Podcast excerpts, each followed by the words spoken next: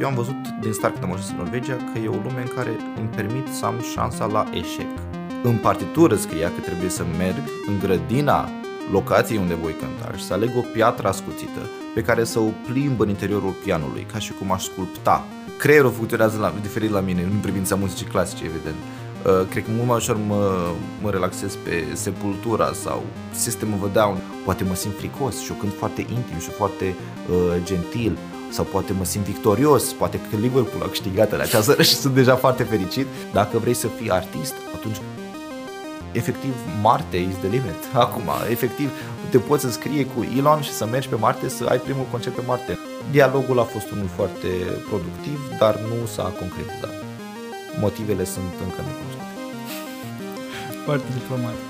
Ai reușit tu să convingi ambasadori, și, dar n-ai reușit să convingi primăria sau Consiliul Județean. Bună, Dragoș! Mulțumesc că ai acceptat invitația noastră. Servus uh, și mersi că m-ai, m-ai invitat într-adevăr. Tocmai uh, ai terminat uh, cea de-a doua ediție a festivalului clasic. Cum a fost anul ăsta pentru tine? A fost o binecuvântare, că încă nu, nu vine să cred că au avut loc. Uh, dat fiind că eu conduceam, am încheiat festivalul joi, iar vineri dimineață îl conduceam la aeroport pe Alex Krihel, ultimul artist invitat și primeam vestea acum că Iașu intră în inevitabilul scenariu roșu de altfel. Uh, dar da, ne-a trecut glonțul pe la ureche, așa de să spun că suntem binecuvântați. Dar uh, oricum eram și pregătiți pentru scenariul ăsta. Noi am spus la toți partenerii noștri și toate ambasadele și toate centrele culturale că, și la partenerii privați, evident, cum că sperăm la cei mai bine, dar eram pregătiți și pentru cei mai rău. Însă, mm-hmm. repet, am fost binecuvântați cu public în sală. Tu ai dublu rol în festivalul ăsta, ești și director artistic, dar uh, susții și un recital în fiecare an. Da, chiar dăm cu echipa că am un badge dublu și director artistic și apoi de artist. Uh, vedem cât timp o să mă mai invit eu pe video festivalul meu, că nu ăsta e scopul, dar uh, dat fiind că mă bucur de un început de notorietate, cel puțin la nivel de Iași, să spunem așa, nu, nu am ezitat să deschid ambele ediții. În primul, primul an, în 2020, a fost recital solo, la, cred, la care cred că și tu ai luat parte, da. și uh, anul ăsta a fost un recital cameral.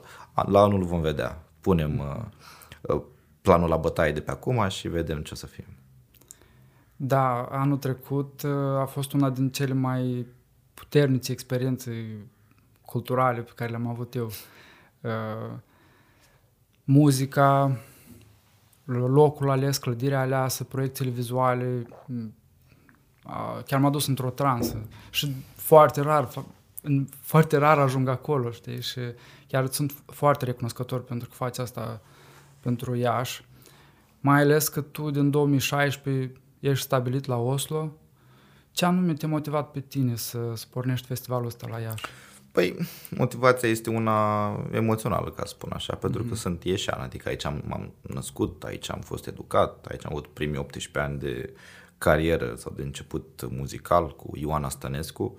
Practic ea a fost uh, mentorul meu și încă este unul dintre principalii uh, oameni care îmi ghidează cariera.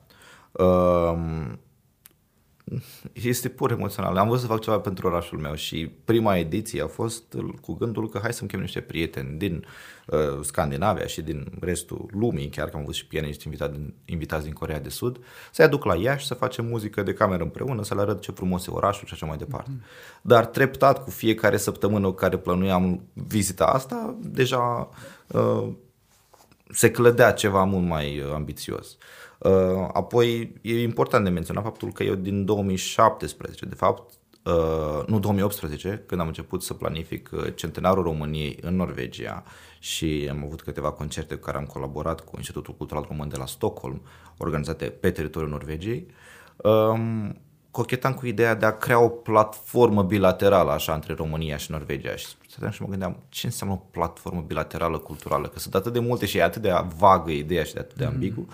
Dar iată că un an mai târziu, în 2019, s-a conturat așa în capul meu o idee de festival și asta înseamnă practic o celebrare a relațiilor bilaterale.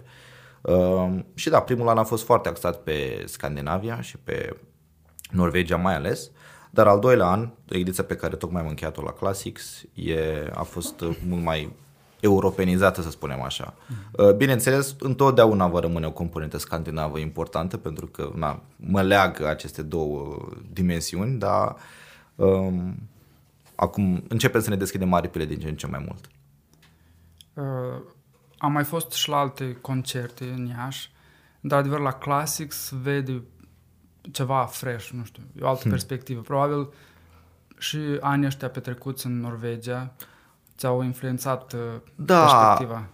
într-adevăr, mă bucur că ai spus că e ceva fresh, că asta e și, asta e și scopul nostru principal, să împachetăm diferit muzica clasică și muzica de cameră, care se referă la muzica clasică în ansambluri, ansambluri mici. Muzica clasică ar trebui să spun de, de pe acum, avem fie recitaluri solo, uh-huh. în care participă un singur instrumentist, un lucru foarte întâlnit la, la pianiști mai ales, apoi avem muzică de cameră, unde întâlnim de la 2 până la 10 uh, componenți ai unui ansamblu, fără dirijor, iar apoi întâlnim ansambluri sinfonice, care înseamnă orchestră, fie orchestră de cameră dacă e mai mică, sau orchestră sinfonică, cum e cazul filarmonicii sau la operă sau așa, așa mai departe. Uh, astfel, zona muzicii de cameră a fost importantă pentru mine uh, și da, Norvegia m-a schimbat, mă rog, m-a influențat, eu am plecat acolo și dintr-o ambiție cum că nu cunoșteam pe nimeni. În cam toate țările din Europa aveam un prieten, aveam o cunoștință de familie, o rudă, o ceva că, mm-hmm. na, care mă lega. Dar în Norvegia nu era nimeni. Și pe lângă asta am plecat și pentru profesorul meu de acolo, pe care l-am ascultat într-un recital la Ateneul Român, Howard Gimse, și uh, am plecat să studiez cu el efectiv. Mult, multe obstacole în drum, pentru că hai să mergem în Norvegia la studii, dar hai să ne uităm și cam uh, care sunt uh, prețurile în Norvegia de la chirii la, la trai, uh, astfel încât ca student, hai să fim serioși, e, e, o, e un pediment major. Dar am reușit să, să deschid un parteneriat, parteneriat Erasmus și am fost într-o perioadă de schimb mai întâi, perioada de schimb în care am avut un grant și în acea perioadă mi-am conturat suficiente, mi-am deschis suficiente uși astfel încât să am o ședere sustenabilă și în următorii ani. Și așa s-a materializat uh, ajungerea mea în Norvegia. Dar uh, cum m-a schimbat? Eu am văzut din start când am ajuns în Norvegia că e o lume în care îmi permit să am șansa la eșec.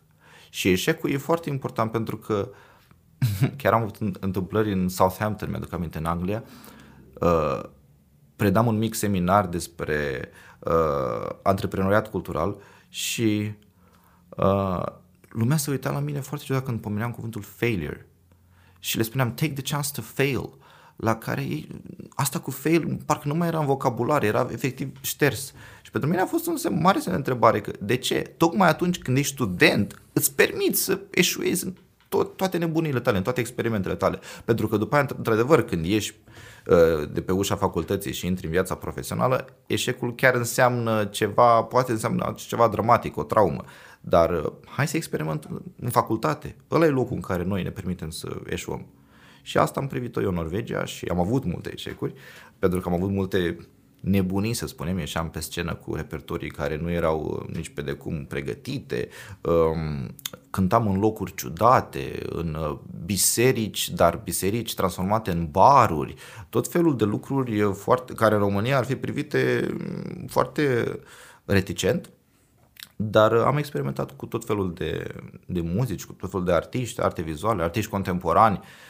Mi-aduc aminte o lucrare a unui compozitor spaniol în, în Norvegia, în premieră cântată, um, Sclavii lui Michelangelo. Asta este o sculptură undeva la, la, la mare, pe, pe o plajă din țara Bascilor și uh, este o sculptură neterminată de Michelangelo.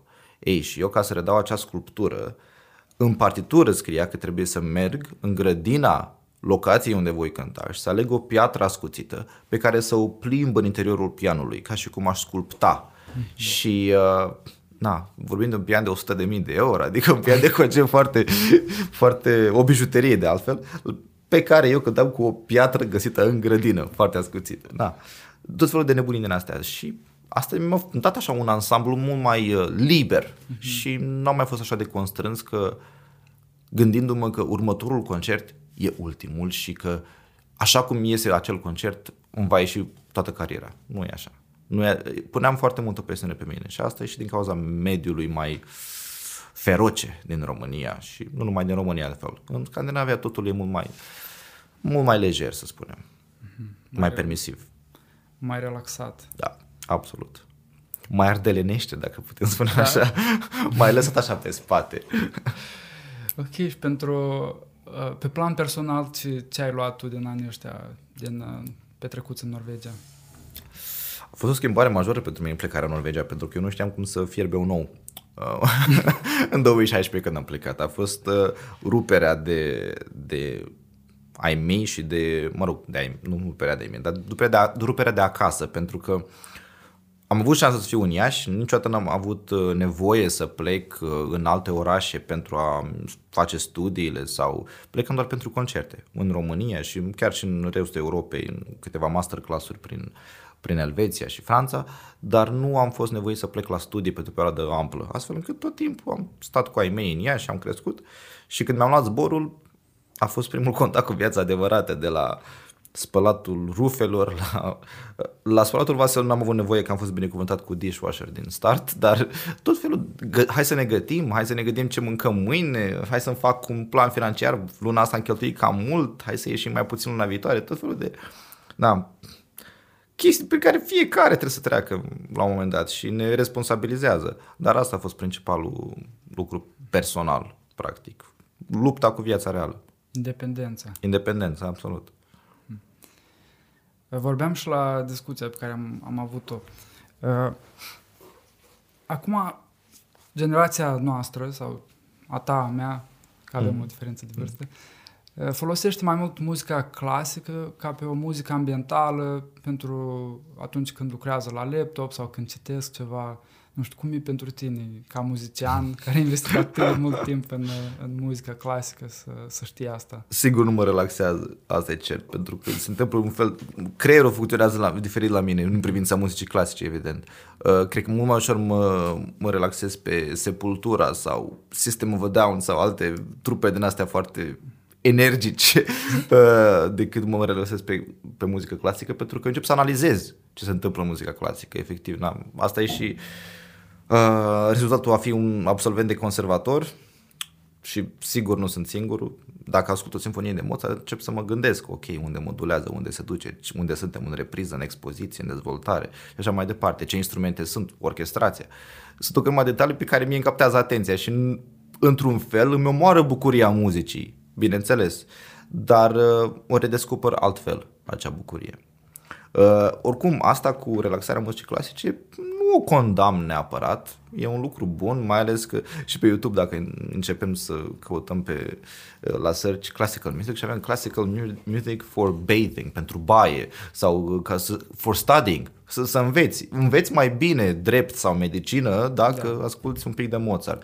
Efectul Mozart e un efect uh, uh, demonstrat de altfel și pentru plante. Plantele cresc mult mai armonios dacă ascultă Mozart. Sunt lucruri na, care măresc productivitatea și la oameni. Um, deci nu condamn. Dar, în același timp, nu agreez oamenii care spun că merg la filarmonică sau la operă sau uh, chiar și la teatru uh, pentru a se relaxa. Asta, consumul ăsta de cultură live, în persoană, inclusiv la muzeu. Nu merg la muzeu să mă relaxez. Merg la muzeu ca să mă încarc de energie și de inspirație, chiar dacă inspirația aia vine printr-un șoc, pentru că dacă mergem la un muzeu de artă contemporană, o să vedem multe lucruri care ce Dumnezeu meu e asta? Dar uh, te șochează și faptul că te șochează, arta și-a atins scopul. Aici mai e o altă discuție. Cine definește ce e artă și ce nu? Pentru că și acum țin minte că a fost celebrul scandal uh-huh. la primărie sectorului 1 în București cu acele opere de artă expuse și erau hitoase, erau cum poate fi asta artă? Arta e cumva etichetată ca artă de artiști și de mediul artistic. Uh, sunt oameni care fac studii, sunt oameni care au puterea de analiză și de cercetare, astfel încât ei să catalogheze un anumit element ca fiind operă de artă sau nu. Acum, cum e percepută de publicul larg, poate da într-adevăr valoarea acelei opere de artă, dar nu o poate denigra. Um, ce vreau să spun e că eu încurajez astfel de lucruri și chiar încurajez și, și, și nu numai în Iași, dar avem multe Na, trecutul nostru comunist, mai ales la nivel de arhitectură. Avem cartiere în Iași care sunt pline de blocuri gri, unele apartamente sunt izolate, altele nu. Sunt, dacă sunt izolate, devin curcubei, că sunt cu un verde fosforescent și cu roz și cu... E un circ, circ arhitectural, efectiv. Ei, în circul ăsta arhitectural, pe mine nu m-ar deranja să văd o operă de artă contemporană într-un parc plin de beton, la care lumea spune, aoleu, ce e asta? Păi, sim, simplu fapt că tu ai, te-ai întrebat ce e asta, opera și-a atins scopul. Să ne, să ne facă să ne punem întrebări despre noi, despre mediul înconjurător, despre cei din jurul nostru. Comunismul nu ne oferea chestia asta. Tocmai de aceea și cartierele gri și blocurile care să nu ne inspire. Dar arta trebuie să ne inspire. Chiar dacă e prin șoc, trebuie să ne inspire. Am dacă... deviat, am făcut o paranteză foarte, foarte amplă. Nu, uh, nu uh, chiar îmi place, îmi place tema asta pentru că am mai fost și în Iași un episod cu, cu o operă... Pe Ștefan cel Mare. Pe Ștefan cel Mare. Și Absolut. la fel a fost un, un scandal. Și acolo a fost un... Uh, eu am agreat-o, nu știu ce s-a întâmplat cu ea asta, încă nu știu dacă, dacă este în continuare expusă în Iași undeva, dacă e în vreun depozit. Uh, problema cea mai mare la acea operă e că era acolo uh-huh. ca o grămadă de gunoi cumva și lumea trecea pe acolo, evident că ești pietonalul Ștefan cel Mare, probabil cea mai tranzitată stradă din oraș, dar nu era nimic explicativ. Nu era nimic care să spună numele artistului, când a fost concepută, care a fost scopul, ce încearcă să transmită prin ea, contextul. Nu era nimic. Ei, o astfel de operă, care a și costat vreo 70.000 de euro de da. bani publici, dacă nu explici comunității, nu poți să ai pretenția ca oamenii să spună, băi, ce frumos o apreciez. Nu o apreciază pentru că nu o înțeleg. E normal să nu o înțeleagă, deci nu oamenii sunt de condamnat aici. Dar din nou revin la ce facem noi la Classics. Cum împachetezi ceea ce prezinți contează enorm și cum, cum vinzi la urma urmei produsul respectiv. Na, e păcat pentru că eu susțin, repet, astfel de demersuri. Să vezi o operă de artă contemporană. Bine, acum la Palace ne confruntăm cu Luna. Da. Celebră Luna. Aici nu am... E ușor. Cred că, cred că Palace, la urmă, mi-a învățat din experimentul acela cu Ștefan cel Mare la care Palace nu a avut de fapt niciun, niciun, uh-huh. nicio influență, din câte știu. Uh, și o lună. E, o lună, cu luna cu toții ne putem uh, uh, conecta, pentru că vedem în fiecare zi, toți devenim mai reflectivi, ce se întâmplă, oare sunt pașii omului pe lună, sunt multe semnificații, primăvara astronomică, renaștere și așa mai departe, sunt multe lucruri care asociem și e mai ușor.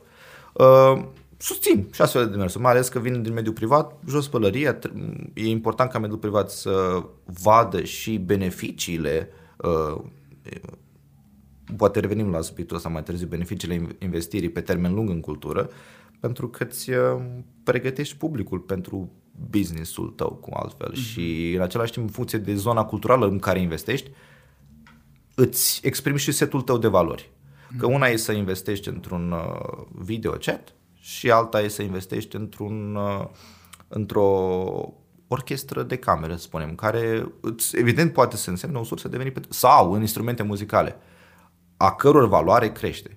Asta e, sunt paralele și cu uh, cu vinul. Uh, și cu vinul și chiar și cu cripto, că oamenii vor să-și pună economiile într-o zonă care să facă puiuți cumva, să investească în, uh, în aur, da? De valorizare aurului. Asta e și cu instrumentele muzicale, cu o vioară. Păi, noi dacă cumpărăm o vioară de calitate acum, chiar Stradivarius sau Guarnieri, evident că vorbim de prețuri de milioane de euro, dar acea valoare o să crească.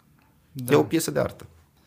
Da, spuneai acum despre uh, implicarea uh, mediului privat în promovarea culturii și mă gândeam la fel la discuția pe care am avut-o și susținerea ambasadelor mm-hmm. uh, pentru uh, festivalul Classics. Și uite, în zona asta diplomatică, muzica clasică e, o, e un canal de comunicare. Absolut. Sau... Absolut. Așa au fost și primele mele, mele experiențe în, în Norvegia, cu ambasada României în Norvegia. Acum și contextul era unul favorabil, că eram singurul pianist uh, care a pășit pe pragul Academiei Norvegiene de, de Muzică din Oslo. Eram singurul pianist și încă sunt, de fapt, român în Oslo. Mm-hmm Um, astfel încât, na, contextul a fost fiind singurul, hai să vedem cum putem să promovăm. Asta a fost și susținerea ambasadei.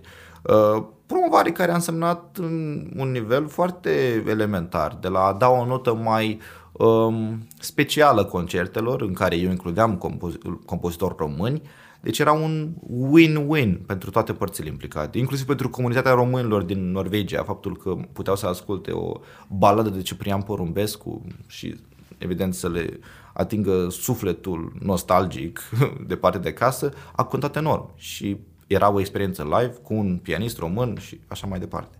Uh, dar da, implicarea diplomatică aici um, trebuie să facem un pic de diferență, pentru că implicarea diplomatică nu înseamnă neapărat implicare financiară, dar înseamnă facilitarea și împachetarea unui eveniment la un alt nivel. Uh, pentru că, într-un fel, eu ca și organizator mă voi comporta și mă voi adapta atunci când știu că trebuie să mă supun unor cutume diplomatice.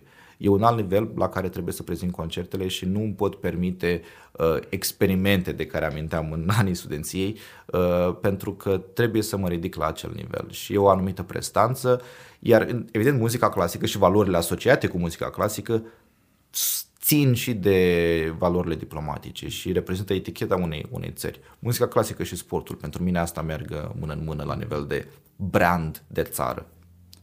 Cumva muzica clasică uh, îți oferă oportunitatea să accesezi niște cercuri, da? pentru că mm. vine cu, cu setul ăsta de valori de care spui tu, uh, mai sofisticat, mm. să zicem, dar în același timp uh, lucrul ăsta împiedică pe mulți să, să guste din muzica clasică. Devine ca o... Uh, muzica clasică e de parcă ar fi într-un turn de fildeș, da? într-un cerc al elitelor. Absolut. Și cum, cum faci să, să duci și către, către masă. Încercarea ta uh, Classics, cred că a reușit pentru că uh, ai construit evenimentul ca să fie mai atractiv, mai ales pentru tineri. Uh, dar cum vezi tu viitorul muzicii clasice în contextul ăsta? Da, viitorul e foarte impredictibil, dincolo de perioada pandemică de acum, dar muzica clasică e o industrie mm-hmm. um, ever-changing, ar fi în engleză cuvântul, care e în continuă schimbare. Uh, și vedem și foarte mulți artiști de muzică clasică, artiști care se prezintă în diferite ipostaze. Unii sau unele pianiste preferă rochii mai scurte, pentru a atrage fie public tânăr, fie public în vârstă, fie public în general. Uh, alții merg pe zona mult mai religioasă și mai sacră a muzicii clasice. Alții merg și fac videoclipuri prin natură și există o varietate aproape fără limite în ce înseamnă promovarea muzicii clasice și cum ne prezentăm noi ca artiști ca să atragem diversi, uh, diversi oameni. Noi, uh, divers public de altfel. Noi la Classics pentru mine scopul a fost da. ca business plan să spun așa, care e publicul meu țintă.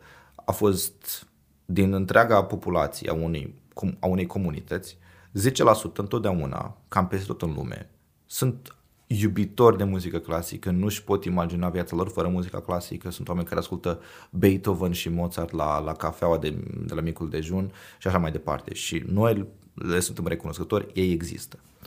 În cealaltă extremă există 10% cel puțin care detestă muzica clasică, care spun că nu-i văd rolul, că ei se plictisesc, că n-au niciun, niciun motiv să asculte așa ceva și îi înțeleg și pe ei. Sunt acei 10%. Între aceste două extreme avem un mare calup de 80% de oameni care fie au luat în trecut cunoștințe la muzic, cu muzica clasică, fie uh, nu consumă în mod obișnuit, uh, fie nu fie nu au avut contact cu muzica clasică încă, ei, și acelui mare segment eu încerc să mă dedic. Uh-huh. Astfel încât uh, sunt oameni care, care mi-au fost la concerte de muzică clasică, de muzică contemporană. Și muzica, de nou, e un șoc. Nu mergi acolo să te relaxezi sau să spui ce frumoasă e muzica. Uh, și de multe ori mă uitam, acele persoane care merg pentru prima oară la un astfel de concert sunt pierdute. E un mediu atât de bizar, e ca un, muzeuri de artă contemporană la care, stai că eu dacă n-am fost la Humulești, la Creangă uh, sau la Ipotești, la Eminescu, să văd lacul cu Nuferi și ce frumos și prima mea experiență cu un muzeu e acolo, la artă contemporană, păi stai așa că ce Dumnezeu e asta, de nou, e șocul ăla și nu mai îmi trebuie, mersi. Mm-hmm. Astfel că noi la Classic să încercăm să împachetăm astfel uh, încât să fie bine și misiunea mea ca director artistic e să gestionezi repertoriul astfel încât să fie și cu premiere contemporane și cu lucrări uh, iubite și lucrări educaționale chiar, uh, astfel încât să atragem cât mai mult public din acel calup de 80% de oameni nu neapărat indiferenți, dar oameni la care filarmonica sau opera nu, nu au ajuns încă. Da. Apropo, uh, singura mea legătură sau interacțiune cu muzica clasică, și am spus asta și la discuția anterioară, a fost uh, în gimnaziu. Profesorul de muzică ne-a pus pe parcursul anului 10-12 opere clasice și la final trebuia să dăm un test, să ascultăm fragmente și să ne dăm seama ce operă e. Hmm. Și cea mai, cea mai ușor de recunoscut era Vivaldi Anotimpurile. Anotimpurile. Era cea mai simplă. da. Dacă ar fi să, să o luăm așa cu uh, o educație de bază în privința muzicii clasice, ca să ajungem să înțelegem mai mult și să putem să beneficiem mai mult decât doar să rulezi acolo pe background mm-hmm. în timp ce facem altceva. Care ar fi pașii pe care îi recomanzi tu pentru ca să ne putem autoeduca mm-hmm. în privința muzicii clasice? Să cumpărați bilete la Classics. Asta, Asta în primul rând. Asta e primul pas. Uh, pentru că, acum, sincer vorbind, noi într-adevăr împachetăm muzica în așa fel încât și programul de sală, deci acel caiet pe care noi îl prezentăm, are note educaționale. Tu da. poți să citești în timpul concertului ce, ce asculți și înțelegi altfel. Îți practic ajungi să-ți faci propriul tău film în cap și ceea ce asculți devine coloana sonoră la acel film. Da. Și bineînțeles fiecare filtrează experiențele prin trăirile proprii. Dacă, Doamne ferește, am pierdut pe cineva drag și avem o parte dramatică într-o sinfonie, posibil să avem niște reacții emoționale, inclusiv lacrimi în sala de concert. Um, sunt lucruri care ne ating în funcție de ce simțim în acel moment. Dacă cineva tocmai s-a încăsătorit, atunci e foarte fericit, e prima săptămână în luna de miere, nu o să fii atât de captat, poate, la nivel emoțional, față de acea persoană care a pierdut pe cineva drag. Uh, deci, evident că noi filtrăm diferit mesajul muzicii clasice, de aceea ea ajunge diferit la fiecare dintre noi. La nivel de educație, însă, aminteai, ca să revenim la întrebare. Prietenul meu cel mai bun din Norvegia, uh, Sergiu, uh, e din Șoldănești, din Moldova da. și educația lui muzicală e una de admirat. El acum lucrează în, în consultanță financiară, uh, nu, nu are nicio legătură în mod normal cu muzica, dar poate să acompanieze la chitară, poate să acompanieze la pian, uh, acordeon, e, are o versatilitate pe care eu după 20 de ani de muzică nu, nu o am, efectiv. Uh, și e mult mai liber, dar curiozitatea aia a fost stârnită din clasele 1-4 din Moldova, da? când efectiv făcea orele de muzică, dar știa de un re major, de un do major, de ce are la cheie X și Y. Și astea sunt lucruri benefice pe care nu trebuie să le ignorăm, care se întâmplă în Moldova, se întâmplă, cred, și în România, uh, dar care nu prea se întâmplă în Scandinavia sau în Europa de vest. Cineva care chiar vrea să ia contact cu muzica în mod real, uh, trebuie să meargă la o școală privată sau să aibă profesor în privat și sunt sacrificii financiare din partea părinților destul de ample. Bine, și revenim că și în, part, și în familia mea a făcut sacrificii enorme pentru a, a cumpăra primul pian. Dar um, la nivel de educație, ce putem face noi? Um, e să fim curioși. Asta e primul, primul sfat pe care îl pot da. Să fim curioși și uh, să chiar dacă avem muzică clasică în background, cum ai spus, în timp ce ne uităm pe statistici și mai lucrăm la, la birou, um, din când în când să mai apăsăm și tabula de, de description de la YouTube și să vedem a, când s-a scris lucrarea asta? În 1800. A, păi în 1800. A, ok, și corelăm cu evenimente istorice. În 1945. Aoleu, pe aici al doilea război mondial. Brusc înțelegem altfel uh, contextul istoric în care a fost scrisă lucrarea și o putem asocia cu evenimente istorice și asta e foarte important pentru că tot timpul, nu numai muzica clasică, dar arta a fost o oglindă a societății și reflecta timpurile respective. Um, fie că vorbim de al doilea război mondial, de primul război mondial, foarte important, anul trecut am fost an Beethoven. Una dintre cele mai importante sinfonii de Beethoven, numărul 3, Eroica, uh, i-a fost dedicată lui Napoleon. Ei, când Beethoven a aflat între timp că Napoleon s-a autoproclamat împărat, a șters dedicația și nu aveam radieră așa de smart cum avem acum. Nu, efectiv, a șters-o cu stiloul și se vede partitura cum scria numele lui Napoleon Bonaparte și apoi a fost ștearsă dedicația. Deci e o conotație importantă. Apoi mai vedem, acea sinfonie eroica are ca tonalitate mi bemol major.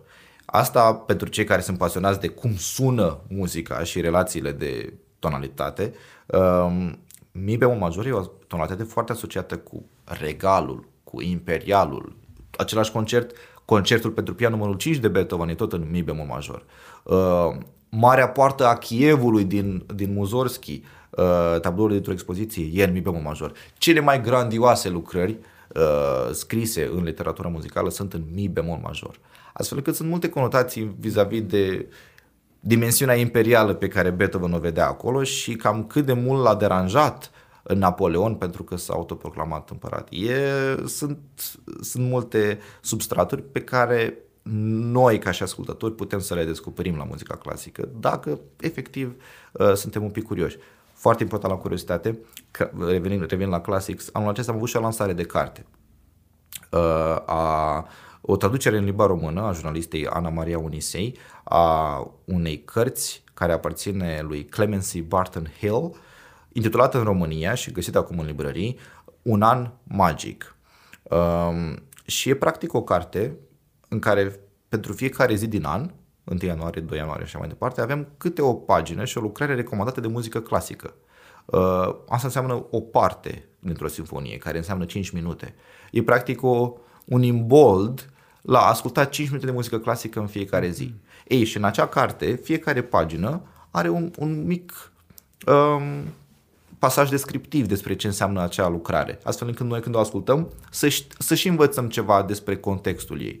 Și lucrul ăla înseamnă enorm, adică după un an de zile în care în fiecare zi ascultăm 5 minute de muzică clasică, efectiv ieșim un pachet de cunoștințe uh-huh. și cu un efort minimal. Evident că o să spună mulți care, băi, eu n-am, Dragoș, n-am 5 minute în fiecare zi să ascult, să ascult muzică clasică, dar o poți face ca un automatism, efectiv. Și poate să nu fie în, uh, într-un an de zile, poate să fie în 2 ani de zile, să fie o la două zile. Dar uh, astfel de cărți sunt, există și e doar un exemplu pentru care pot să militez și eu. Ok, o să, o să punem uh, cartea asta mm-hmm. în, mhm. într-un link pentru că mi se pare foarte educativă și chiar și eu mi-aș dori să, să o cumpăr.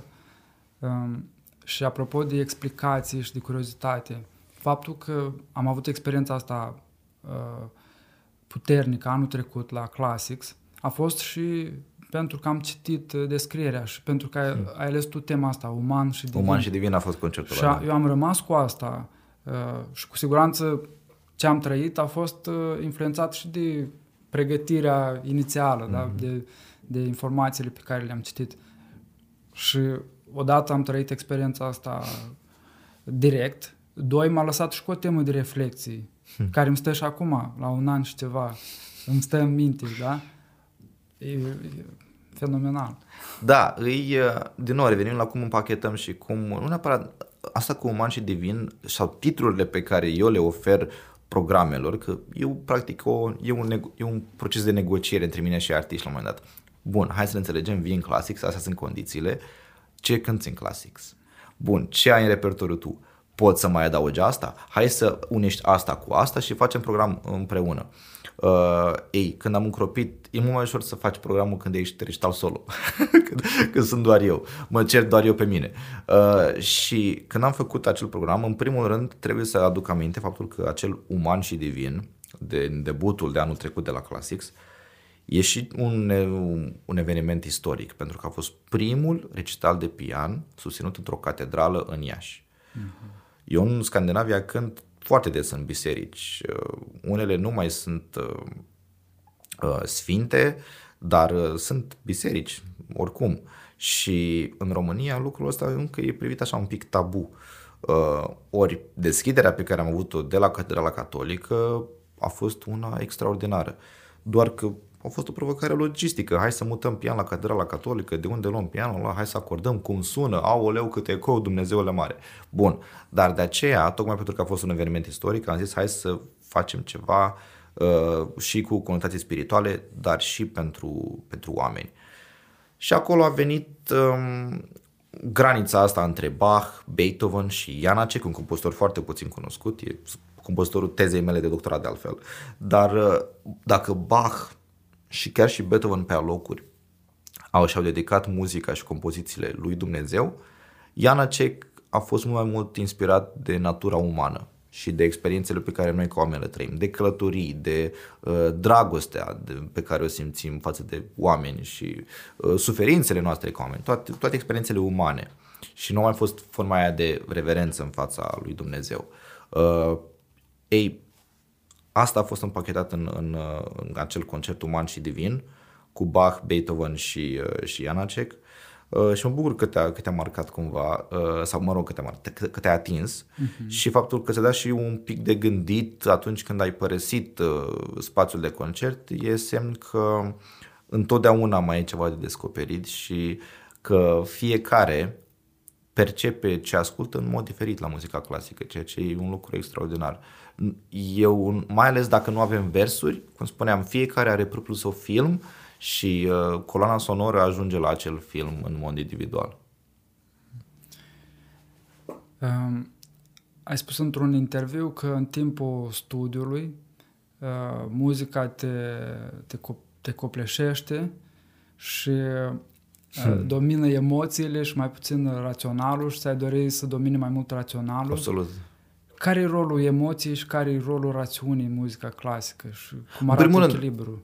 E foarte important subiectul pentru că sala de studiu pentru, pentru un muzician sau studioul pentru cei care fac muzică pop și așa mai departe um, e ca un laborator. Noi acolo experimentăm diverse uh, variabile uh, și uh, diverse soluții pentru a ajunge la un rezultat care nouă să ne ofere încrederea că da, îi putem ieși pe scenă cu lucrarea asta.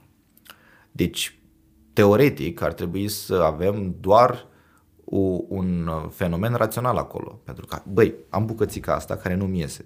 Cum fac să iasă? Bun, digitația. Păi cum pot să fac întoarcerea asta? Normal că nu iese. Hai să o schimb. Bun, după aia, când vedem că tempoul a crescut, digitația nu mai e bună, din nou, hai să o schimb iar.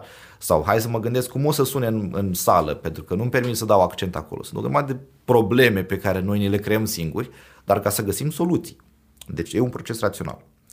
Problema e că atunci când începem să de fapt nu, nu când începem să stăpânim o lucrare, dar când o descoperim mai în amănunt, începem să creștem tempo, să, să vedem cum sună de fapt, că nu mai ne oprim la fiecare notă să vedem ce e. Mm-hmm și realizăm cam cât de frumoasă și de bună e muzica.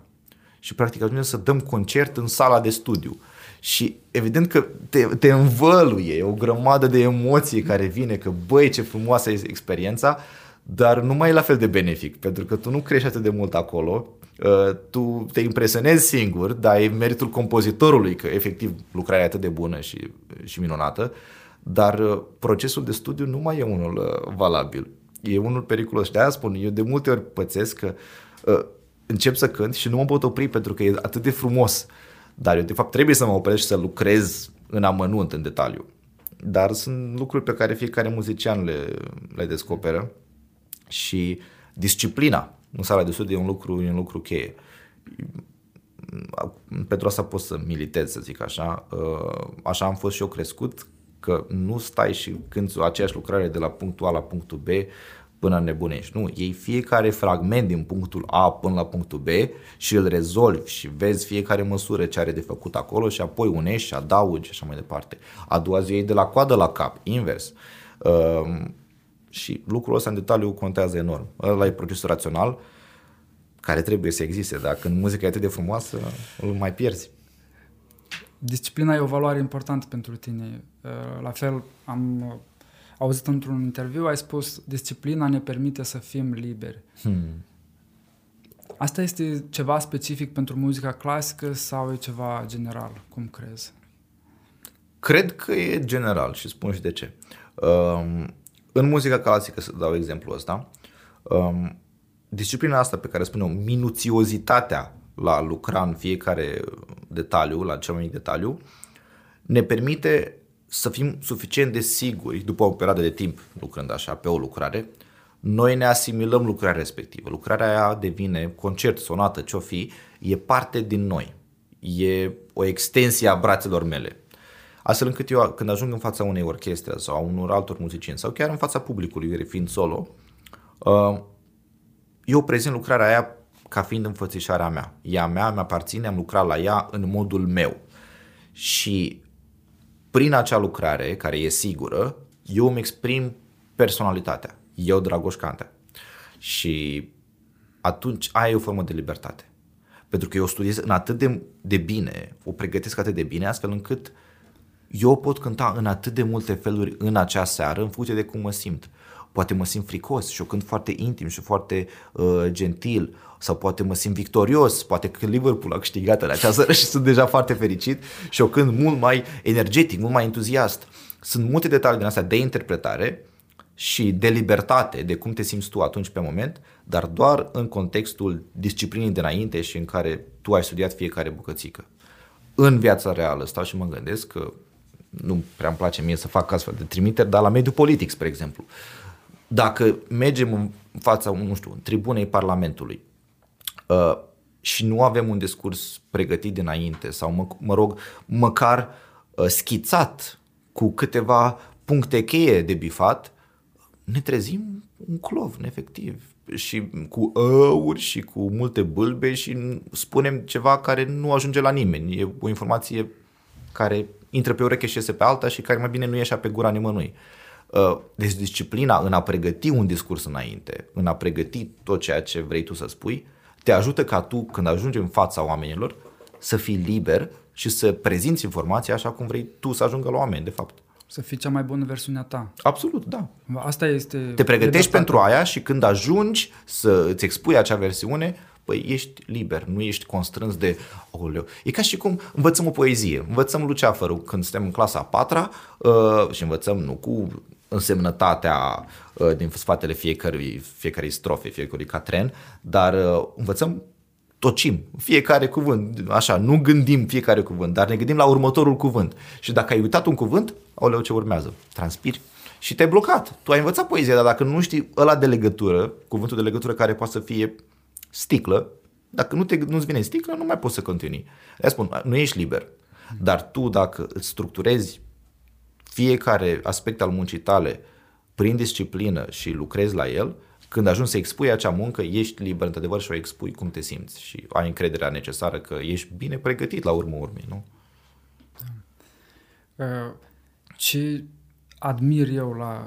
Am admirat la tine atunci când te-am văzut și în general la pianiști este starea asta de concentrare atunci hmm. când uh, cânti la pian.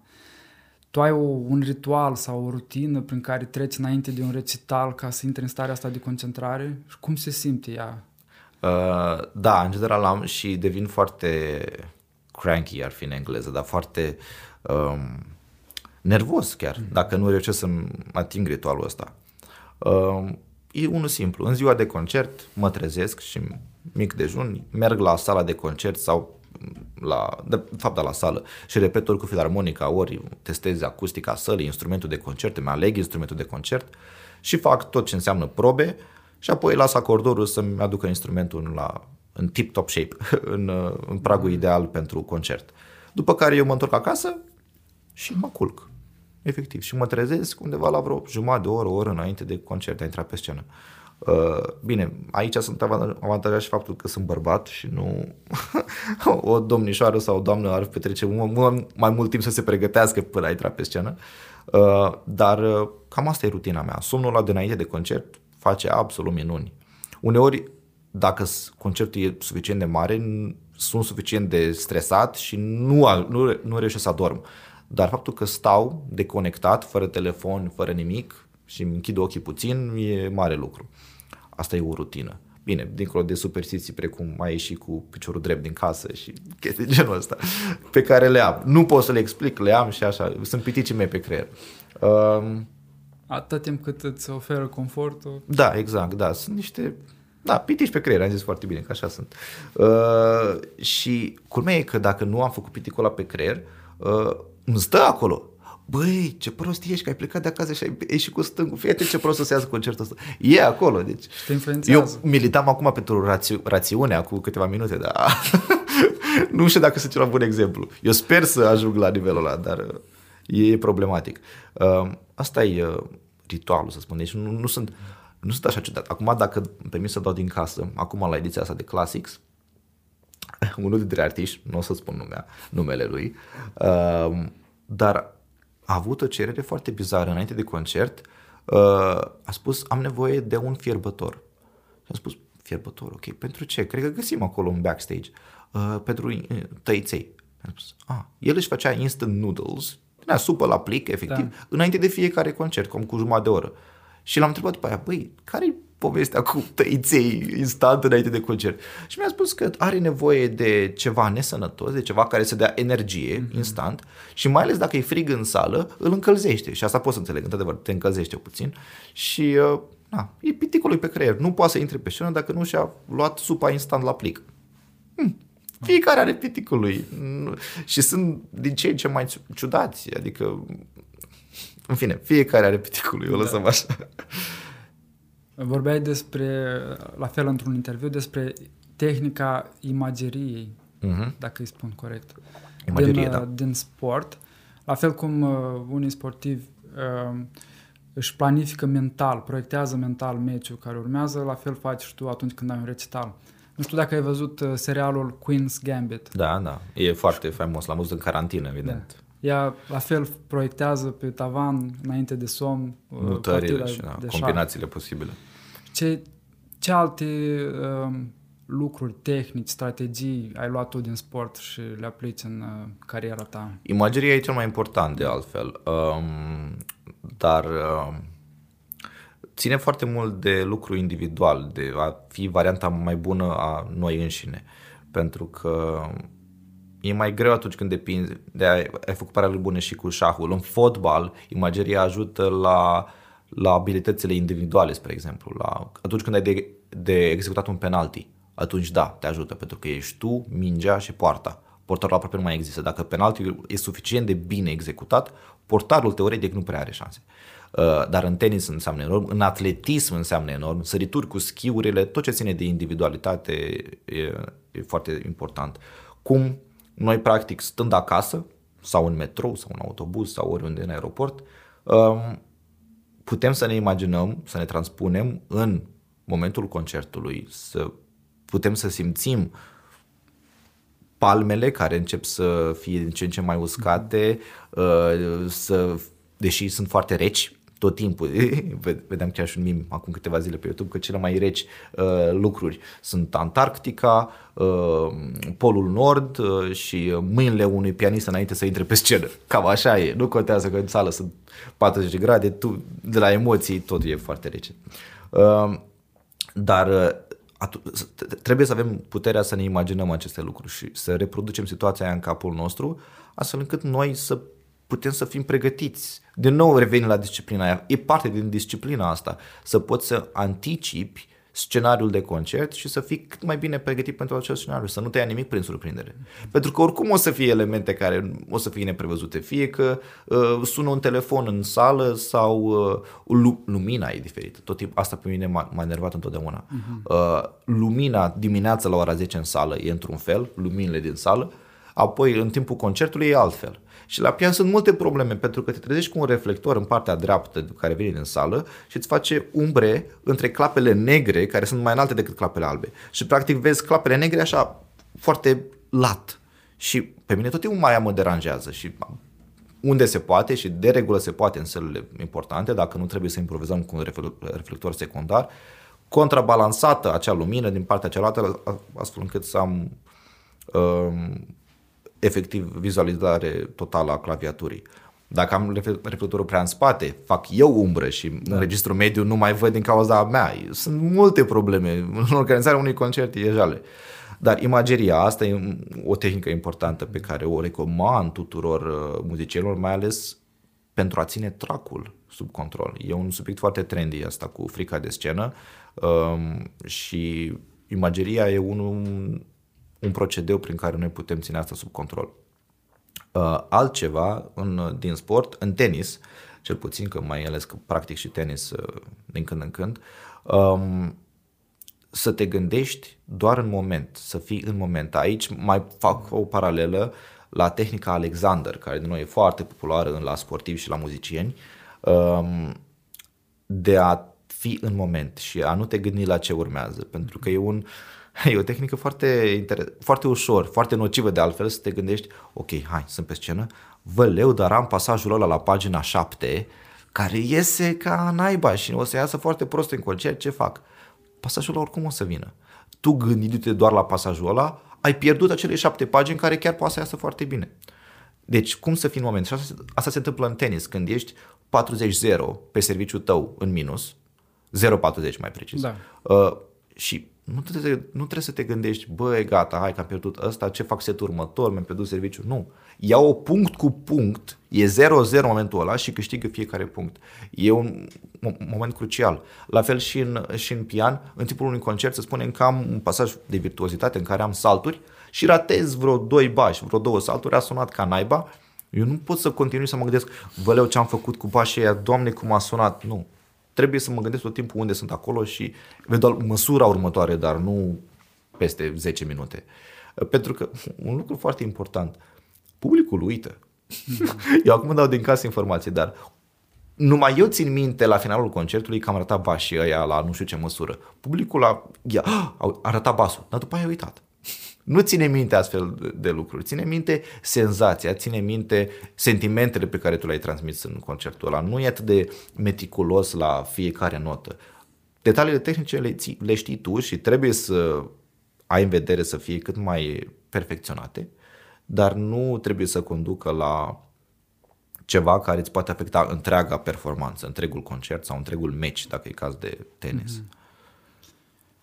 Uh, faci paralela asta cu tenisul și foarte interesant. La fel, când spuneai că îți trebuie disciplină în sala de studiu pentru a executa bucăți mici, la fel ai în tenis drillurile pe care le faci în antrenamente, chiar dacă ai chef de joacă și ai Absolut, vrea să treci da. mai repede la, la meci, uh, trebuie și să, să joci, pe, să joci pe puncte și asta e din nou dăunător în loc să-ți exersezi și să-ți perfecționezi tehnica de la serviciu, de la refer, de la forehand și așa mai departe, smash, care pare ușor, dar nu e deloc ușor uh, și așa mai departe, uh, da, ai nevoie de drill cum ai spus tu, la antrenamente. Mm-hmm. Noi la muzică avem game.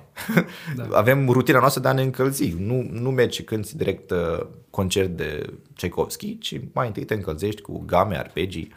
Asta e o rutină. Mulți au exercițiile lor tehnice, cum am și eu. Am o serie de exerciții pe care le folosesc întotdeauna, dar am crescut cu game. Deci aceeași rutină pe care o are și un tenismen sau un fotbalist care merge la 6 dimineața și face 3 ture de stadion, poate mai multe de fapt, pentru rezistență. Asta facem noi cu gamele, pentru a avea anduranța pentru a susține un concert sau un recital, că e nevoie de mușchi. și muzica e un sport cumva. Sunt multe lucrări pe care le-am cântat și transpiram incredibil și e un efort nu doar mental, ci și fizic, efectiv. E ca și cum ai fi într-o mașină de Formula 1.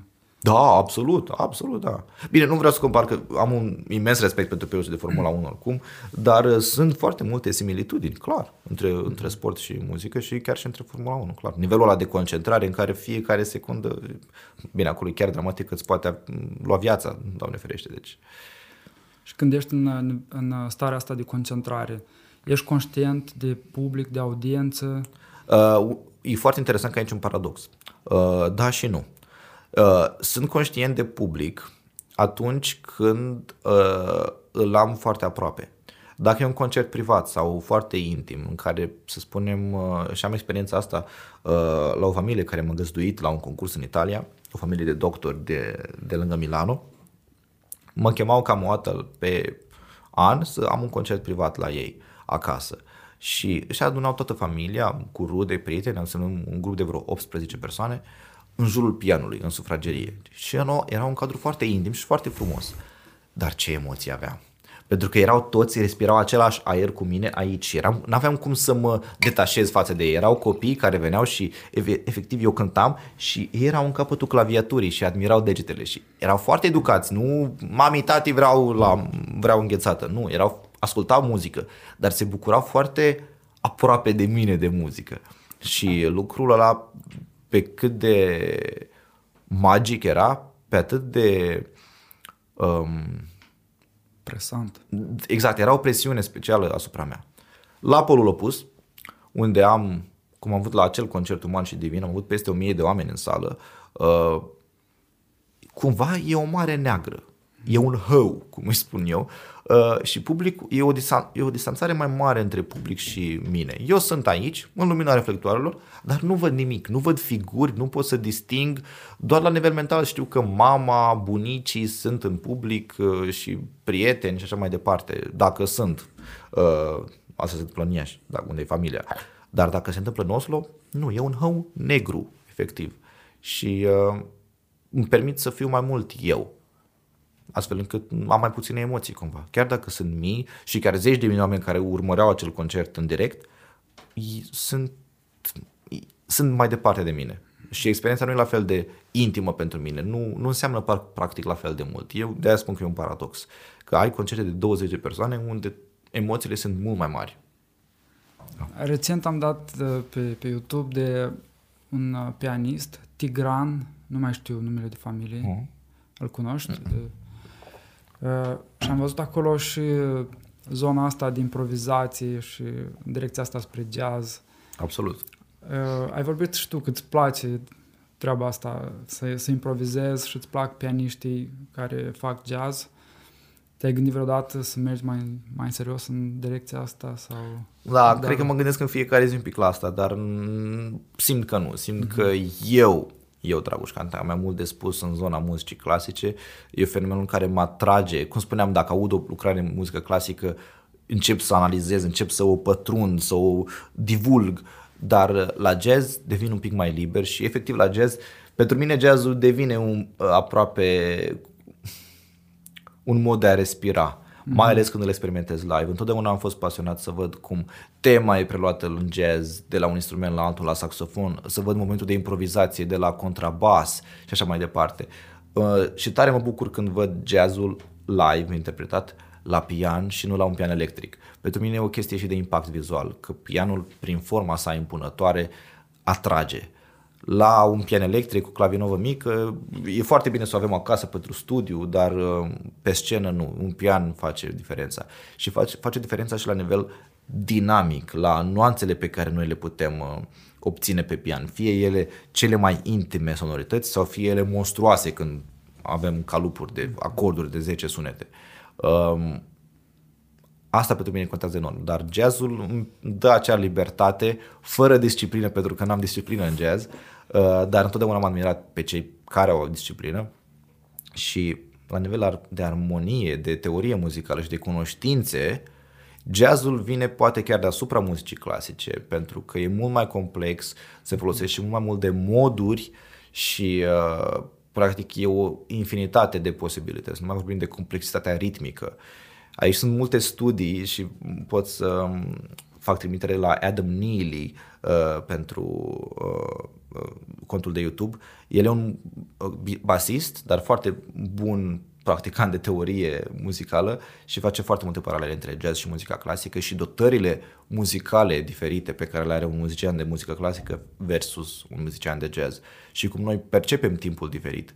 Ce înseamnă pentru noi patru pătrimi și ce înseamnă pentru ei sau când ajungem la, rit- la uh, ritmuri ternare, cum le percepi și cum le percepem noi și tehnica rubato, care în muzica clasică înseamnă acest du-te vino, împrumutăm jumătate de timp din măsura aceasta și recuperăm în măsura cealaltă. E în continuă mișcare, efectiv, totul e ca o pasiune nemărginită.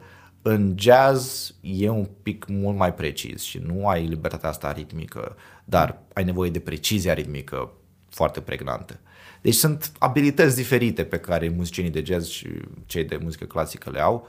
Chiar muzicienii de muzică populară, asta am, am, mi-am dat seama în Norvegia, uh, e absolut fascinant să vezi cum și muzicieni de muzică populară și cei de jazz, ei pregătesc publicul și îl duc într-o anumită stare și stau în acea stare 4-5 minute, poate 3, dar stau o perioadă de timp precisă. Muzica clasică e mult mai Diluat. Da, e- e un cuvânt bun diluat, exact, pentru că te plimbă prin diverse stări în decurs de 10 secunde. Eu pot să plec de la ceva foarte timid și să cresc la ceva eroic în decurs de sub 10 secunde. Ei, la jazz nu vezi schimbările astea atât de um, diluante, să le spunem într-adevăr. Uh, deci sunt, repet, calități diferite, ca- calități diferite între jazz și muzică clasică și dat fiind că eu nu am avut șansa să le dobândesc, întotdeauna o să le admir și o să le respect la muzicienii de jazz. Mai concret, uh, dacă poți, dacă ai tu în perioada asta 2, 3 uh, muzicieni, compozitori sau opere pe care le asculti și care, um, care îți plac și pe care le recomanda și pe care le putem găsi pe YouTube, din muzica clasică, poate și din jazz, tot am adus în discuție.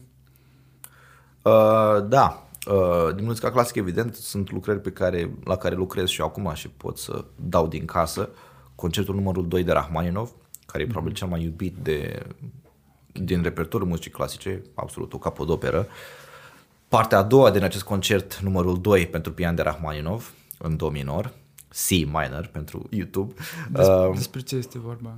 această parte a doua, uh, de acolo avem tema celebră a lui Celine Dion din All By Myself. De acolo a fost preluată și uh, concertul nu e despre, m-a întrebat despre ce e vorba. Nu e vorba mai despre nimic, e, însă efectiv e muzică pură și e pasiune rusească uh, culminată cu foarte multe armonii nu le spun de jazz, că nu e corect, dar armonii americane, pentru că Rachmaninov a plecat, el a murit ca cetățean american, de altfel, în Statele Unite, și uh, e foarte important de descoperit și, repet, e una dintre ce- dintre cele mai frumoase partituri din istoria muzicii clasice, pe care eu o deschid abia acum, din vari motive. În general am stat departe de standarde, de lucrări foarte, foarte populare, cum e balada întâi de Frederic Chopin, care apare în celebrul film Pianistul. Um, am încercat să stau departe de șlagăre, practic, pentru că e foarte important să găsim și revenind la o discuție apropo de filarmonici, ce găsim astăzi în repertoriul operelor filarmonicilor, e cred că sub 3% din câtă muzică clasică s-a scris. Un muzician de filarmonică în 5 ani de zile, 5 stagiuni, a trecut cam prin tot ceea ce o să cânte el cam toată viața. E foarte important să avem găselnițe și în muzica clasică. Um, Acum, evident, nu tot din ce a scris Beethoven e la fel de valoros precum Sinfonia a noua. Sunt foarte multe lucrări care au fost arse de compozitori că n-au fost ei satisfăcuți și nu mai avem acces la ele. Sau manuscrise care nu au fost suficient de valoroase pentru a fi publicate. Uh, E un balans între cât de mult scriem, cantitate, și cam cât de valoroasă e acea cantitate sau procentul din cantitate cât e valoare pură. Și asta se întâmplă și la muzicieni și la mari compozitori. E nevoie de, pentru a fi original și a fi valoros, e nevoie de exercițiu. Și asta înseamnă mult eșec. Revin la tema de la început în care aminteam de asumă-ți niște eșecuri pentru că e de învățat din ele. Um, iar la nivel de jazz, uh, pot să amintesc de Thelonious Monk și albumul A Monk's Dream. Uh, e foarte multă improvizație la nivel de pian acolo, foarte multe uh, ritmuri heterogene care merită descoperite și uh, e suficient de divers. E ansamblu, astfel încât uh, ăla îl pot recomanda. Deci Rachmaninov 2 în, pentru pian, concertul pentru pian în muzica clasică și A Monk's Dream, albumul lui Thelonious Monk în zona de jazz. Ai adus tema asta a, a varietății de muzica clasică și cât e important să, să explorezi zone noi. Și am mai auzit uh, despre asta într-un interviu de-al tău. Și Tu o vezi ca pe o perspectivă antreprenorială, să poți să alegi um, compoziții care să fie atrăgătoare pentru, pentru cei care ascultă Uh-huh. și ei după asta să facă asocierea cu tine și să revină să te Da. asculte da. atunci când uh, vii cu un alt uh, recital. Da, e, e o chestie pe care tot așa am experimentat-o în Norvegia, unde nu mă cunoștea nimeni. Acolo dacă mergeam într-un, con- într-un concert la Alta, unde urmează să merg în, în mai, care e în, efectiv în cercul polar sus de tot în nord, uh, acolo lumea nu prea știe de Dragoș Cante. Trebuie să dea Google, dar nu, nu vine la un concert pentru că a văzut un afiș cu Dragoș Cante, așa cum se poate întâmpla în România. Astfel încât mi-am dat seama că eu trebuie să atrag atenția prin modul în care aleg ce cânt, repertoriul pe care îl abordez în acel concert. Și prin prisma repertoriului îmi fac și eu numele de Dragoș Cantea, mm-hmm. că, ah, Dragoș Cantea, da, îl țin minte pentru că a venit și a dat acel Rahmaninov sau acel Tchaikovsky și așa mai departe. Uh, ori, în orașele mari, aici, spre exemplu, lumea nu interesează ce cânt eu aici la Iași, în general. Uh, apreciază după aia, cum a fost acum cazul cu Vartetul pentru sfârșitul timpului, am deschis clasicul de anul acesta, dar uh, lumea a venit în general și pentru că era Dragoș Cantea, nu era Mesian, nu era compozitorul care a atras atenția, ci artistul. Ei, în locuri unde nu sunt încă cunoscut, compozitorul atrage. Rahmaninov, Tchaikovsky, Beethoven, toți ăștia mari. Și hai să vedem cum e sună acest Rahmaninov în concepția acestui Dragoș Cantea pe care încă nu-l știm. Deci e un, e un balans, într-adevăr, antreprenorial, așa cum spuneai, pentru că, practic, eu mă folosesc de acești compozitori uh, și de lucrările lor pentru a-mi face eu notorietatea și pentru a-mi câștiga eu renumele. Prin atitudinea asta ta, tu mai degrabă ești o excepție în, în lumea muzicii clasice decât regula. Majoritatea muzicienilor stau cu minți și urmează un drum mai mai rigid, mai inflexibil. Sunt foarte mulți, sunt, și nu e de condamnat, pentru că sunt foarte mulți muzicieni care sunt absolut fabuloși și uh, au șansă. Șansa face parte din viața fiecăruia și efectiv șansa unei agenții de empresariat, unui agent care îi așteaptă pe, uh, pe poarta conservatorului, imediat după ce au absolvit, sau participă la concursuri și au atras atenția anumitor uh, factori decisivi care influențează pozitiv cariera lor, dar nu e regulă. Adică astăzi uh, sunt atât de mulți artiști, atât de mulți muzicieni care ies de pe băncile conservatoarelor și câmpul muncii al artei, care și așa era, era suficient de limitat, e acum sufocat. Adică, la modul real, se, se adresează întrebarea ce să faci cu pianul în Iași? Și eu contracarez această întrebare cu, păi, nu te adresezi Iașului. Tu, prin definiție, nu trebuie să ai graniță. Dacă, dacă vrei să ai graniță artistică, atunci o să fii profesor, ceea ce e un lucru extraordinar și un lucru pe care îl respect. Îl fac și eu la nivel part-time, să spunem, sunt pedagog, dar um, e un lucru care necesită o altfel de dedicație. Dacă vrei să fii artist, atunci efectiv Marte is the limit. Acum, efectiv, te poți înscrie cu Elon și să mergi pe Marte, să ai primul concert pe Marte în 2030 sau când o să fie prima mm. expediție cu, pentru colonizarea lui Marte. Nu trebuie să ai granițe. Asta e lucru pe care l-am învățat în Norvegia. O țară imensă, dar cu 5 milioane de locuitori. E foarte puțin. Ei, dacă tu ai vreo 20 de pianiști care absolvă doar la Oslo în fiecare an, o să moare de foame. Ei, prin definiție, trebuie să uh, ținteze către, să țintească către... Publicul uh, global. Absolut. Concerte în Africa de Sud, Johannesburg, Toronto, Tokyo, absolut în toate colțurile planetei. Mm-hmm. Deci asta încurajez și muzicienii de azi, efectiv, să, să fie cât mai creativi. Acum, mă bucur că am zis eu acum creativ, pentru că atunci când vorbim de antreprenoriat și mai ales în cultură, antreprenoriat e un cuvânt care urmărește profitul foarte mult prin definiție și asta cred că e concepția la scară largă, antreprenoriat, a, fugi după bani. Eu prin antreprenoriat văd pe cineva care debordează de creativitate și care găsește, sau dacă nu găsește, creează oportunități și creează fenomene care să aducă evident și bunăstare. E, un, e, unul, e unul din aceste scopuri, dar nu e scopul ultim, mm-hmm. acela a profitului, în antreprenoriat, în orice fel. E un drive ca să-ți urmezi pasiunea și să-ți urmezi lucrurile în care tu chiar crezi. Și să creezi valoare. Absolut. Absolut, deci merg mână în mână. Nu, nu e genul de om uh, care urmărește doar profitul sau genul de tipologie umană care urmărește doar profitul. Da. Și tu ai făcut și următorul pas, pe lângă abordarea ta și atitudinea ta ca muzician, ai făcut următorul pas și ai devenit uh, fondator și director artistic la Classics. Cum împaci tu rolurile de muzician și antreprenor. În primul rând, pentru asta trebuie să-i mulțumesc și o să fiu toată viața mea recunoscător Patriciei Butucel, uh, pentru că eu, da, sunt cofondator, ea fiind celălalt fondator, uh, dar eu m-am dus în fața ei cu o idee, practic. Ea avea deja experiența, tot ceea ce înseamnă logistică de festival de la Rock Another World, aflat la 5-a, 6 ediție în Iași aici, uh, și știa cum funcționează industria uh, creatoare uh, in, de, de altfel și principal organizator la Classics e Asociația Industrii Creative. Mm-hmm. Uh, ei, colaborarea pe care am avut-o încă de la început a fost absolut minunată, pentru că fiecare ne completam lipsurile. Uh, eu am venit pe partea artistică, cu influența diplomatică și cu uh, experiența în zona asta, cum se creează un program artistic în zona muzicii clasice, ea a venit pe partea de logistică și tot ce înseamnă uh, zona tot așa creatoare a, din spatele unui festival, cum le punem în lumină toate aceste programe interesante cu care am venit și împreună am făcut o echipă grozavă um, care a condus spre succesul Classics, dar tocmai acum spus am un cuvânt extraordinar aici, echipă. Mm-hmm. Lucrul în echipă e absolut colos, e, e crucial în organizare în general, în antreprenoriat de asemenea. Nu știu câți oameni au reușit chiar singuri, sincer. Fie că vorbim de nume mari, să spunem inventatori precum Bill Gates, Steve Jobs, Elon Musk, toți au în spate o echipă, un nucleu managerial uh, în care au încredere, în care există transparență totală și uh, care se susțin unul pe celălalt. Mm-hmm. Asta e foarte important. Voi ați organizat clasic chiar și anul ăsta, în pandemie.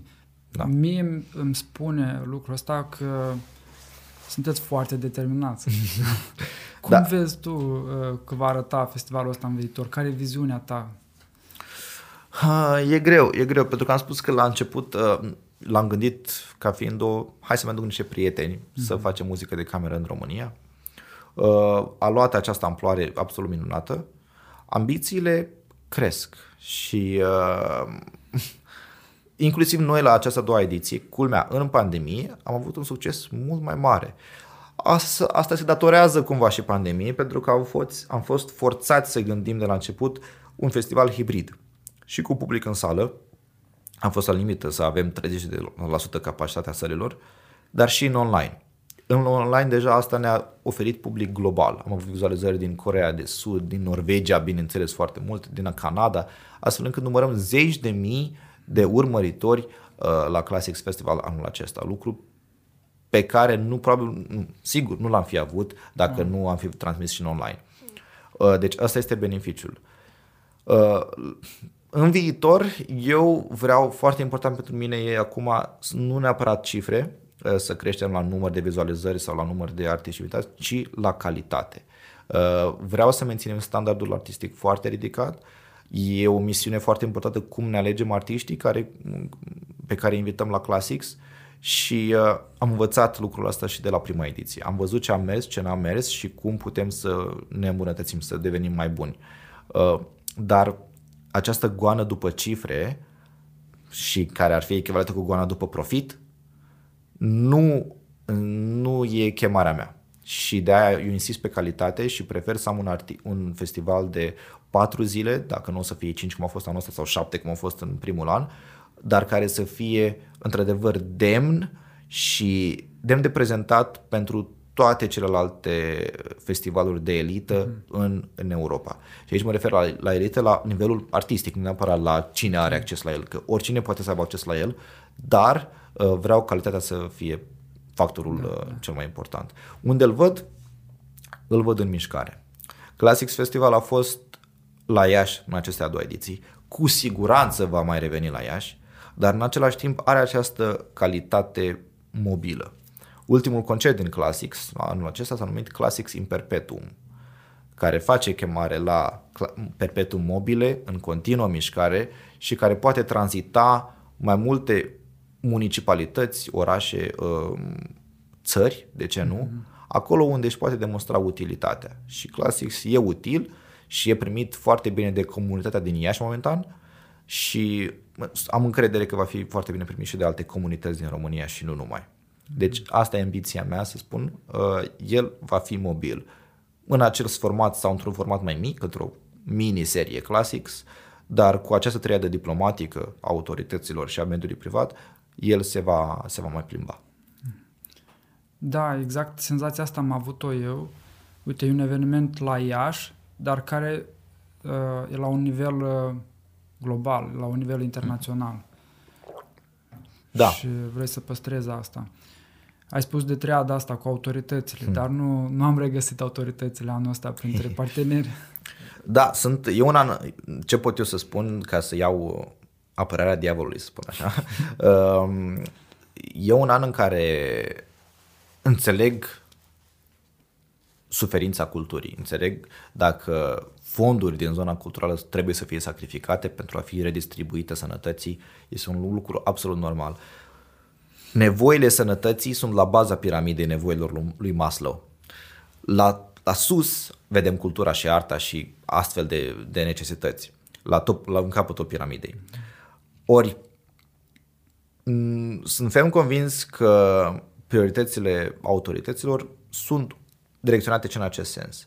Dar, am spus și, și din start, sper ca autoritățile totuși să facă loc și acestor nevoi sufletești la urmă urbei sau, dacă nu sufletești, um, personale și individuale, nu neapărat fizice, pe care le are arta și cultura. Uh, mai ales într-un oraș uh, ca Iașul care are o tradiție absolut fabuloasă, fie că vorbim de quartetul Voce sau Ad Libitum, uh, fie că vorbim de filarmonică, filarmonica din Iași e una de, de, de cele mai valoroase din țară, de opera națională română, de prima universitate, înțeles, Cuza, Alexandru Ioan Cuza, din nou, e prima universitate din România, lucrul ăsta înseamnă enorm în ce, ce înseamnă tradiția. Apoi, prezentul, dimensiunea economică și faptul că suntem emerging, așa cum văd că e un cuvânt foarte la mod acum, uh, suntem în continuă dezvoltare de la an la an uh, și evoluăm, e o sete de inovare și o sete de excelență, iar Classics e o punte între această tradiție și această sete de inovare, astfel încât sunt convins că se pliază pe toate necesitățile autorităților, fie ele uh, locale, județene și chiar naționale. Astfel încât uh, cred că e doar o chestiune de timp până când uh, le vom câștiga încrederea, dacă încă nu am făcut-o. Ați solicitat ajutor și... Da, povestea este una destul de sensibilă. Într-adevăr, nu cred că este cineva în autoritățile locale care să nu știe despre clase sau care să nu fi cunoscut povestea Classics. Uh, noi ne-am făcut cunoscut și cazul, ne-am făcut uh, auziți și la nivelul provocărilor pe care le avem. Dialogul a fost unul foarte productiv, dar nu s-a concretizat. Motivele sunt încă necunoscute. Foarte diplomatic. Ai reușit tu să convingi ambasadori și dar n-ai reușit să convingi primăria sau Consiliul Județean. Da, pentru că poate că, iată, dimensiunea internațională e mult mai plauzibilă la, la ambasade și la centre culturale, precum Forumul Cultural Austriac, uh, Centrul Ceh, Institutul Francez, uh, Centrul Cultural German din Iași, de altfel, uh, și s-au aliniat mai repede la setul nostru de valori, iar zona publică mă rog, autorităților publice, pentru că publicul din Iași a fost unul extraordinar de primitor uh, și ne îmbrățișează la fiecare ediție, dar autoritățile probabil că încă așteaptă anumite confirmări și sper eu că de la ediția asta au primit aceste confirmări, cum că Classics are potențial. Um, Dragoș, tu ai 20 de ani, peste 20 de ani de antrenament la pian. 20 de ani fix, da. 20 de ani. Uh, și ai 28 de ani acum. Eu am rămas șocat când am aflat că ai 28 de ani. La, la ce ai reușit să faci până acum și având o vârstă, ești foarte tânăr, fragedă. 28 de ani, fragedă, da. Am rămas impresionat. Ehm, dacă ar fi de mâine să fii forțat să schimbi complet domeniul, ehm, ce atitudini, valori, skill-uri învățate în ăștia 20 de ani de de muzică hmm. ai putea lua astfel încât să-ți fie de folos în orice alt domeniu? Asta e important întrebarea și vis-a-vis de ce uh, de ce cineva, de ce un copil ar trebui să înceapă muzica da. clasică, da. pentru că, cum spuneam, câmpul muncii artistic e, începe să fie saturat. Și față de un sportiv care la 40 de ani deja trebuie să se reprofileze, să se reprofileze, mă rog, parțial, pentru că un fotbalist devine un antrenor sau un agent sau chiar, chiar jurnalist uh, sau comentator, în muzică noi, noi putem să performăm în continuare și la 90 de ani, dacă totul e în regulă. Um, deci e o carieră îndelungată. Um, acum, încurajez întotdeauna un copil să ia contact cu muzica clasică și să învețe un instrument, pian sau vioară, doar datorită fapt, faptului că um, el câștigă foarte multe aptitudini, foarte mult know-how despre lume în general. Și aici revin la disciplină, la răbdare, la setarea obiectivelor pe termen scurt, mediu și lung, pentru că scurt înseamnă hai ce fac în, următoare, în jumătate de oră. Vreau să rezolv măsura asta, să, să, să o fac să sune legato. Asta pe termen scurt. Pe termen mediu, la finalul săptămânii eu trebuie să învăț pasajul ăsta să-l cânt pe de rost. E în regulă. Iar pe termen lung, voi cânta această lucrare integral următoarele patru luni de zile în fața familiei și a prietenilor, la nivel amator. Dar prin muzică noi dobândim aceste lucruri. Creativitate. Cum facem sunetul acesta să sune spart sau să sune plin? Mm-hmm. Cum ne cunoaștem corpul, mișcarea corpului, să stăm drepți, să avem control asupra ceea ce facem, asta înseamnă dobândim controlul ăsta la pian și chiar dacă noi o să muncim la birou, avem o altă postură, e mult mai sănătoasă. Um, astfel de beneficii le câștigăm în muzică și, bineînțeles, foarte important, multitasking-ul. Pentru că eu la pian, la pian trebuie să fiu atent la atât de multe lucruri, de la calitatea sunetului, la tempo, la ritm, la nivelul de memorie care se cumulează. Avem memoria fotografică, unde eu închid ochii și știu că pe partitură am acea pagină 4, unde am notate anumite chestii. Memoria motrică a degetelor, pentru că e o memorie musculară de altfel, știu ele singure. Asta e memoria periculoasă de altfel, pentru că și eu acum dacă îmi pun la pian, reușesc să cânt o lucrare de acum 4 ani de zile, dar o cânt pentru că suntem doar noi doi și eu mă distrez. Dar ca să ies în public, Aha. memoria aceasta e prima care se duce. Blocat. Tremură, se tremură, pulsul e 200, nu, mai, nu ne mai putem baza pe ea. Dar ea există acolo, memoria motrică, memoria fotografică, am spus, memoria auditivă, se duce urechea efectiv, eu știu care e intervalul pe care trebuie să, să, să merg. Um, memoria logică, și aici înseamnă analiză de care aminteam ce se întâmplă în capul meu când uh, am o soată de Mozart, o ascult. Ei, încep să analizez ce se întâmplă acolo, modulații și așa mai departe, care înseamnă setea de cunoaștere. Deci aceste memorii plus timbru, memoria timbrală. Eu recunosc cum sună un pian sau recunosc un clarinet și asociez acel clarinet cu o anumită stare. Deci tot, fel, tot multitasking-ul ăsta care stă în spate, plus planning-ul, strategiile pe care le urmăm în formarea muzicală, ele sunt ca o mană cerească în orice domeniu de activitate o am urmat noi după aceea. Fie că o să mergem la uh, școala de avocatură, la Universitatea de Medicină, la economie, absolut orice. Deci sunt foarte multe beneficii și astea sunt calitățile pe care eu le-aș lua dacă ar fi să mă reprofilez. Nu cred că va fi cazul, dar uh, astea sunt multe E doar un exercițiu de, de imaginație. De imaginație, da, da. De mâine se interzice muzica. Cu siguranță da. în 2-3 ani ți-ai găsi un alt domeniu și ai fi top și acolo pentru că te văd uh, echipat cu, cu o mentalitate uh, foarte puternică, de învingător, uh, cu niște valori sănătoase, disciplina, ai vorbit despre asta, excelența, iarăși mm-hmm. o altă valoare și inovarea. Și inovarea. Și cu toate aceste skill-uri, cu toate aceste skill-uri învățate în parcursul anilor pe care le poți aplica în orice alt domeniu. Uh, mulțumesc, Dragoș, foarte mult pentru conversația asta.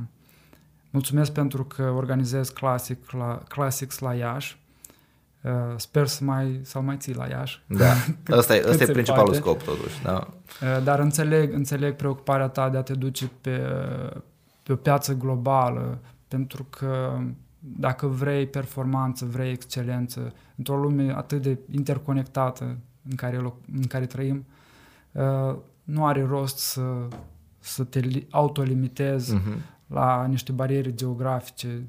Absolut. În general, în artă nu e bine să facem asta. Da. Cum și acum la Palas, dacă avem luna, celebra lună, uh, în promovarea evenimentului am văzut cât s-a plimbat acea lună de fapt uh-huh. și prin câte orașe și țări. Astfel încât asta e definiția artei și na, trebuie să fim liberi.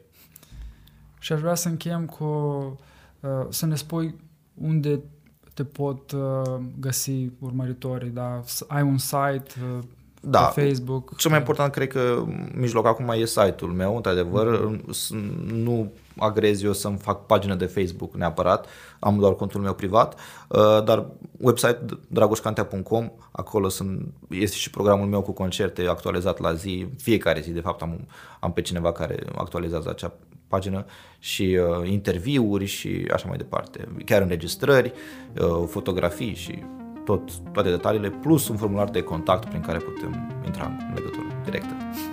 Mulțumesc mult! Mersi mult și eu!